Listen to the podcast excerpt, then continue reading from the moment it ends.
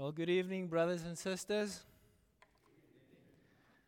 I trust that you all are well under the circumstances of life and that you have been nourished by the Lord our God this morning in the preaching of His Word and also the sacrament of the Lord's Supper, and that the Lord will continue to bless and nourish us as well in this evening as we once again look at His Word. The passage that we're going to be looking at tonight is Matthew chapter 21, and we will be reading verses 28 through to 32, the parable of the two sons, as Daniel also mentioned in his prayer. Now, in this parable, as we'll be reading in just a few seconds or minutes, we will be reading of a father who had two sons. And he gives the same commandment or order to his two children go and work in the vineyard. And the reaction of these two sons couldn't be more on opposite ends. The one son answers in a certain way, saying no, he won't go and work in the vineyard. And the other, and then later on, he goes on to work in the vineyard. And the other son says, Yes, I will go. But he never ends up going to work in the vineyard. And it's a stark contrast. I thought about ways in which I can portray this contrast, and one that I came up with it's like a cold, freezing winter night in Canada, opposite to a warm 95 degree summer day in Florida. It's like day and night. You can't think of things more opposite to each other. The reaction of the two sons, the reaction of us as believers, opposite to those hypocrites, those unbelievers. So let's look then and read the word of the Lord our God, Matthew chapter 21, verse 28 to 32. What do you think? A man had two sons, and he went to the first one and said, Son, go and work in the vineyard today. And he answered, I will not. But afterward he changed his mind and he went. And he, that's the father, went to the other son and said the same. And he answered, I go, sir, but did not go. Which of the two did the will of the Father? Jesus asks those who was around him. They said, The first. Jesus said to them, Truly I say to you, the tax collectors and the prostitutes go into the kingdom of God before you. For John came to you in the way of righteousness, and you did not believe him. But the tax collectors and the prostitutes believed him. And even when you saw it, you did not afterward change your mind and believe him. The word of the Lord our God. And brothers and sisters, truly, as has been said often, the grass withers, the flowers will fade. But the word of the Lord our God, that which we have read just now, will continue to stand and to endure forever. Amen. Let's go to the Lord in prayer and ask for the blessing upon the reading of His word. Our Father, we do thank you for your written word that has given to us and that we know will endure and stand forever. We thank you that we have given your word for the edification of our minds, hearts, and souls. And we thank you for your Holy Spirit working within us to not only hear these words, but to grasp them and to faithfully adhere to them. We pray that you would bless us now by opening the ears of our hearts so that the good news, the gospel of our Lord Jesus Christ, might fall on fertile soil, so that our those who are far away from the calling that we have received. We pray that you would bring those who are far away from you closer to you by your word, and that you would bring all those who listen to your word tonight unto a saving faith. We pray this in the name of our King and our Savior, Christ Jesus. Amen. Well, beloved, as I already mentioned in the introduction, this passage that we just read now includes a parable. And the specific parable which we have read, is the first in a set of three parables, which we can read in the next part of chapter 21. And then also the third parable is in the beginning of chapter 22. And specifically in these three parables, our Lord Jesus is instructing the Pharisees and the scribes or the chief priests around him, as well as the crowds who were standing next to him listening to what he had to say. He instructed them regarding the kingdom of God. And as many of you would know, a parable was a literary device that Jesus often used wherein he communicated something by way of telling a story, wherein the elements and the characters of the story represented something or someone in reality. But its purpose, especially as practiced by Jesus, was not only to tell a story, and the elements of the story had an implication to everyday things and activities and people, but Jesus specifically, through his parables, instructed the Christians on how they should act and how they should believe and exercise their faith. And it's oftentimes, as we see in these parables, contrasted by the way of how those who do not, who is not the children of God, live and practice their unbelief. Merriam Webster defined a parable as such. A parable is usually a short, fictitious story that illustrates, illustrates a moral attitude or a religious principle. And as we can see then in this text, in the last two verses that we read together, is that Jesus explicitly teaches something here about the kingdom of God. Through these parables, he makes known or he reveals something about the kingdom of God that was previously unknown. Jesus then used this made up story that he told, which consisted of fic- fictional characters, to communicate to those around him something about the kingdom of God. And through this, he encourages those who already is called to the kingdom of God and who adheres to this call. And he also rebukes those who are also called to the kingdom but refuses the call to answer this call. And as we read, Jesus tells this parable of a father who had two sons. And he asked his sons to go and work in the vineyard. And I reckon that some of you might have had a previous experience that was quite similar to what we read here. Maybe your dad was or is a carpenter or a mechanic or he's a handyman working for himself. And then at times, in all probability, especially when you were younger, you too were working for your dad. And you too were a mechanic, a carpenter, or a contract worker at times. Sometimes he would come and ask you to help him in his shed or to go to his work site or to his garage and just do a couple of things for him to help unload the burden that is on him. Son, can you go and look there at the toolbox? And there's a socket wrench. Can you bring that to me? Or, son, what do you do on this Saturday? Do You have any plans? I have plans. I have a lot to do. I need you to go to Lowe's and get some pine wood because I need to make some cupboard for a client that I need to do, to build. Would you help me? And this is almost the same situation wherein these two sons were. Their dad comes to them and asks them to help him. No, in fact, if we read closely, the father didn't ask his sons to help him. Read again in verse 28. He goes to his son, the first son, and he said, Son, go and work in the vineyard today. There's not an option if you want, if you can, if you have the energy or the willingness.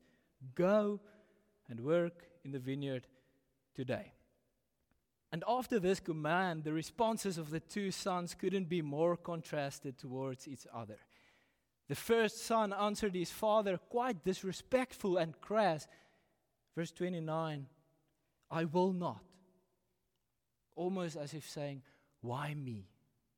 Why should I? I will not. And yet we read that he later on changed his mind. Or literally, as some translations have it, and as this word can also be translated as, he repented. He made a metamorphosis. He, he changed completely and he went. He turned away from that which he had planned to do and he went and worked in the vineyard. And the second son, on the other hand, answered his father's re- request very politely and respectfully. Read there, there in verse 30. He answered, I go, sir. Or literally, Yes, my Lord. Yes, my master. I will go. And re- read the next few words, ironically, but did not go. The contrast of these two reactions. The second son only sweet talks his father. Says, Yes, my Lord, I will go, but yet he did not do what he said he will do. Both gets asked or told to go and work in the vineyard, but in reality, there is only one who was obedient. The other one only makes as if he is obedient, but what as is clear very uh, as is very clear from his actions that he is not obedient. He does not adhere to the request of his father, and he does not do his father's will. And after telling this parable to those around him, Jesus then turns to the Pharisees, the chief priests, and the, those standing around him, and he asks them, Which of the two did the will of his father? Which of these two did what was obedient, did what was right? And then, like one man, they all cried out. The first one, the one that said, I will not go into the vineyard, but then changed his mind, repented, and went to the vineyard.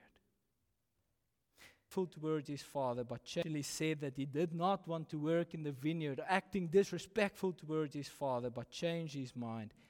It was him that did the will of his father.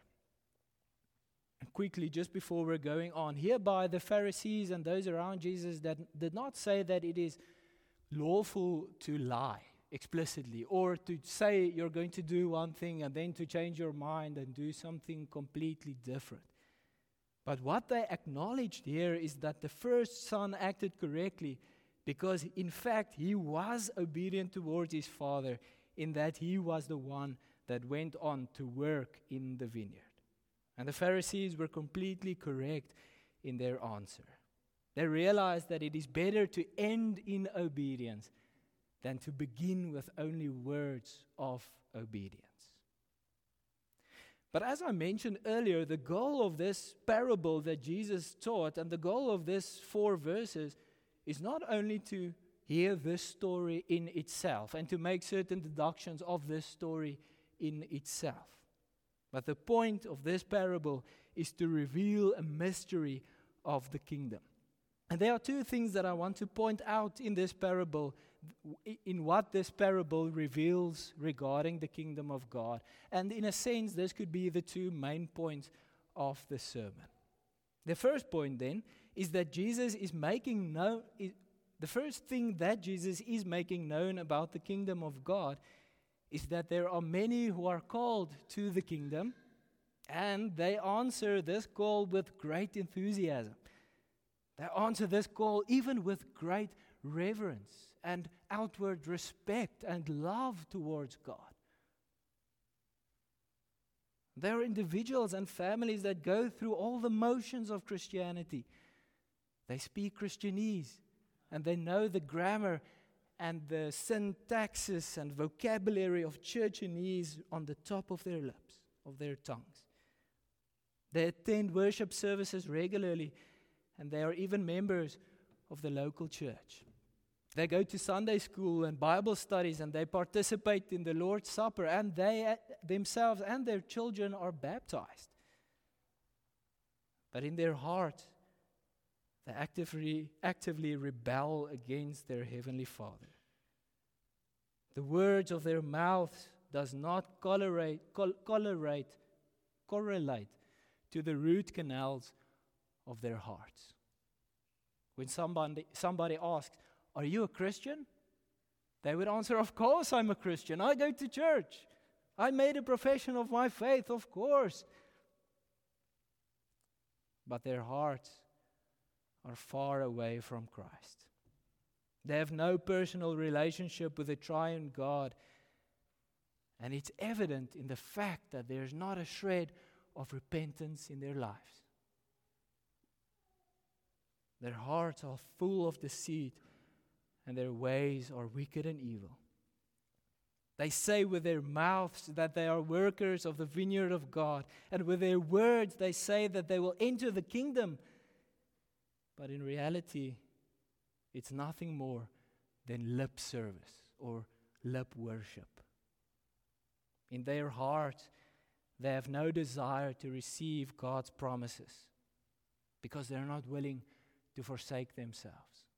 They're not willing to follow Christ, to be his disciple. They're not willing to lay down their own lives. They don't want to take up their cross. They don't want to repent of their sins and they don't worship God in spirit and in truth. Sunday after Sunday, they cry out, Yes, sir. Yes, Father, I will go and work in the vineyard. Yes, Lord Jesus, I will count it all loss to know you. I will actively pursue you in the days of my youth. I know nothing and I teach nothing except Christ Jesus and Him crucified. But in reality, verse 30 happens in their lives. He did not go. After speaking all these words that sounded good and obedient, nothing inherently changes in their hearts. These are the hypocrites. These are the nominal believers. And the thing that we need to realize is there's countless numbers of so-called nominal Christians that goes their whole lives thinking that they live in obedience. They think that they trust and believe in Christ. And hundreds of pews are filled with these yay sayers who are communicant members of the local church, falsely living their whole lives, falsely convicted of their salvation but for them there will be no salvation. They cry out, Peace, but there is no peace. Because their trust, their faith, and their resting in Christ was no less than words that did not take root in their hearts. That on the one side. And on the other side, others again commit apostasy where it is evident in their lives and their words that they have forsaken Christ even when confessing Christ at a younger age, they later grow up and the cares of the world and all the love for the worldly riches and the desires of the flesh take over. And they forsake the kingdom and they view the work in the kingdom of God as pointless and vain. They end up not going to the vineyard, not going unto the kingdom of God. And our Lord then teaches us in verse 31 and 32 that those that only worship the Lord with their lips and with their mouth and not with their heart are like those who are like the Pharisees and the, the chief priests. Those who have a great zeal to worship with their mouths and even to some extent with their deeds, according to their hundreds of laws, but their hearts were not converted to God. And Jesus says elsewhere, when referring to those who are like the Pharisees, he says, This people honors me with their lips, but their hearts is far from me. In vain do they worship me, teaching as doctrines the commandments of men. To some extent, beloved, you can cross all the T's and dot all the I's as far as outward ministry or outward obedience towards the Lord is. Those are like the Pharisees, when the way of righteousness was changed their minds and repent, they did not believe them. They did not change their minds and repented and believed in Christ. When John the Baptist prepared the way for Christ and cried out, Repent, for the kingdom of God is at hand, the Pharisees and the chief priests despised him and would not listen to his call of repentance. We read in Malachi chapter 3 the people of Israel having the same reaction when the Lord accuses them of their sins. From the day, verse 7, Malachi 3, verse 7. From the days of your fathers you have turned aside from my statutes and have not kept them. Return to me, and I will return to you, says the Lord of hosts. But you say, How shall we return? It's not necessary for us to return. We're, we're here next to you. We weren't disobedient. Verse 13 Your words have been hard against me, says the Lord. But you say, How have we spoken against you? Where's our sin? Pharisees says the same thing when John the Baptist proclaims the gospel, faith in Christ, repentance. From what should we repent? There's nothing to repent. We obey those 613 laws that we made up. There's no need for us to repent. We do all the right things, we say all the right things. And yet Jesus says, Truly I say to you, verse 31, the tax collectors and the prostitutes go into the kingdom of God before you. And this is the second thing that Jesus makes known concerning the kingdom of God, the second point of the sermon. And it's simply that it's not about, it's not about how you begin the journey on your way to the eternal kingdom, it's about how you end. Because when the gospel was presented to them, the prostitutes and the tax collectors repented of their evil deeds. Perhaps not initially, perhaps not immediately, perhaps first rejecting the gospel, rejecting the salvation offered by grace through faith. I will not go to the vineyard, they probably cried out. But then, like the first son, later on repented of their sin and placed their faith and their trust in Christ. We heard about the extreme difference between the two sons' reaction, and now we realize the radical difference in the calling of all sorts of men. For, firstly, though they that had a good track record within the church and was known by the Jews of the church as the leaders of the church, they that outwardly obeyed the law with their words and their deeds, but prided themselves for their piety and their obedience, they would not enter the kingdom of God, for they did not place their faith and their trust in Christ, but in their own accomplishments and on their own merits. And then, on the other hand, they that were not known as believers, they weren't known as church leaders, they were not even known as believers. Initially, being publicly known for their sinful and wicked lives, committing idolatry and theft, they repented unto Christ. Jesus tells us that they who are like these prostitutes and tax collectors, they will enter the kingdom of God. Now, before we think that all prostitutes and tax collectors will definitely go to heaven because they will go to heaven before the Pharisees, let's hold on to that idea for just a few moments. Because as the Pharisees and the chief priests heard the voices that cried out for repentance, but did not bother to change their mind and repent of their sins, so also did the prostitutes and the tax collectors hear this cry of repentance and they repented. They changed their mind. They were like Matthew, the gospel writer, a sinful tax collector, and Mary Magdalene, who is described as a sinful woman who changed their mind. being renewed by the Holy Spirit, changed their mind and repented unto Christ. They grieved over their sins and grew in hatred of it.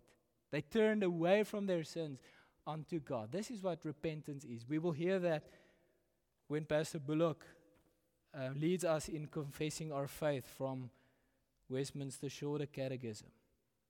This is what these prostitutes and tax collectors displayed in their lives a hatred towards their sin, a turning away from their sin unto Christ, and endeavoring in the obedience of God. Yes, both the religious Pharisees and scribes on the one hand, and the sinner prostitutes and tax collectors on the other hand, received the call unto faith, or received the call unto the kingdom of God. But their reactions were worlds apart. After being called unto faith in Christ, what did the Pharisees do? Unrepentantly, they continued to plan and execute the murder of Christ. They called him out as a heretic, as a blasphemer. They knew of Christ, but they did not know him. And then, meanwhile, the prostitutes and the tax collectors, after hearing these same calls of rep- repentance, underwent a life changing, dramatic experience. They repented, they changed their way of life unto obedience in Christ. They followed not their sin anymore, but they followed Christ. And therefore, Jesus said that it is them who will enter the kingdom of God before those who are hypocritical and nominal believers. Because they, like the first son in this parable, changed their mind. They repented. These prostitutes and tax collectors turned unto Christ and did the work on, in the kingdom of God. They repented of their sin and had regret and remorse over it and obeying their calling to the kingdom of God oftentimes it's, it's possible that we can think about of our sins. But saints, a, re- a saving faith is a repenting faith. It's to be it's to change the course of your lives by 180 degrees. You were on your way to sin, Ephesians. You were dead in your trespasses and sins, but you were raised up by Christ. You have a new life. Walk in a worthy manner, away from sin, running unto the saving grace of Christ. And though the lives of these harlots and tax collectors were not previously known as believers, after hearing the gospel of salvation by Christ, uh, of salvation by grace through faith in Christ alone, they ran to the vineyard. They ran to labor in the kingdom of God, doing which is pleasing to the Lord Yahweh, realizing that if there is any way that we may be admitted into the kingdom, it's through Him who were raised on a cross, who took our sins upon Him, giving us thereby forgiveness of our sins. Beloved, this is the necessary reaction that must be, that must be displayed in a sinner's life after hearing the gospel. It must be this idea that I, a sinful man, deserve as punishment for my sins the death in all eternity. But by grace, through faith, I can trust in Christ that took away my sins by receiving the punishment that my sins deserve. Those harlots and publicans of whom Jesus spoke here grasped this. They did not only hear of the gospel, they listened to it, they adhered to it. Having their hearts regenerated and their minds renewed, they will enter the kingdom of God. Even though they in the beginning might have said, No, I will not. God effectually called them to enter his kingdom. In conclusion, beloved, where are we standing in this parable? Are we the first son or the second son? when we hear the call of God, and Daniel led us through that earlier tonight when we read the law, when we read that Sunday after Sunday, when we read the words of the prophets and the apostles, and we hear that our Father is calling us unto his kingdom to place our trust in Christ alone for salvation and to love the Lord our God with all our might, with all our strength, with all our power, with our soul, and our neighbor as ourselves, to break the ties with our sin, to break the ties with our addictions and our malice thoughts, and hold fast to Christ alone for salvation. What do we answer? Do we answer like the second son? Yes, Lord, I will go. Yes, Lord, I will repent. Yes, Lord, I will give my life to you. But it never happens. Because in our heart, mind, and by our outward life, it does not testify to these words. Or is our answer, or is your answer, or your deed similar to the first son? after recognizing his sins, actively repents of it. Acknowledging that Christ has bought you free from your sins, and therefore you have no desire to keep on living in your sins, but to run to Christ. For in him there is salvation, for he is our righteousness. And therefore, the Spirit makes us willing to work in the kingdom, in the vineyard of God. Because, fellow saints, to be a citizen in the Lord's kingdom is to be a servant of the King. The servantship does not only begin when we enter the pearly gates of heaven when Christ returns, but the servantship has already begun. We are already called to be his servants, to work in his kingdom, bowing down before the kingship of Christ, living under his reign. Not only saying that He's a Savior but not a Lord, reigning over us, but in obedience living under His reign. Because it is to confess with your mouth and to believe in your heart that Christ has been raised from the dead. To continually break the bonds of sin and to do as the Lord pleases. To live to the glory of Christ, resting in who He is and resting in what He achieved. That's to be a servant of God, to work in His vineyard. Oh, beloved, may the Lord grant us mercy. May the Lord strengthen us through His Spirit so that we can continue to labor on the farm, continue to fight the good fight, to run the good race until the day that the Lord calls upon us when Christ returns telling us, Well done, my good and faithful servant. Amen. Let's pray. Our Father, to use the, these words of the parable that your son told us or told the people around him 2,000 years ago, we did not apply for the job to work in the vineyard. We have no work experience on our resume that makes us suitable to work in the vineyard. And yet you call us. You call us unto your kingdom. Not by anything that we have done on our own, not because of our repentance, but because of the good work, the finished work of your Son, Jesus Christ, being given to us, imputed to us as our own. And Father, we do thank you for working within us through your Spirit to enlighten our minds to see the sins in our lives. And we pray, open our eyes even wider. May we get a magnifying glass to view our souls, to see where there are sins in our souls, in our minds, in our heart, as well as in our deeds. Father, may we repent of them fleeing, running away from them, running unto your fatherly arms. For we know when we confess our sins and we re- when we repent of them, there is forgiveness through Christ Jesus, our your mere goodness. for this glorious grace that we have been given out of your mere goodness. Amen.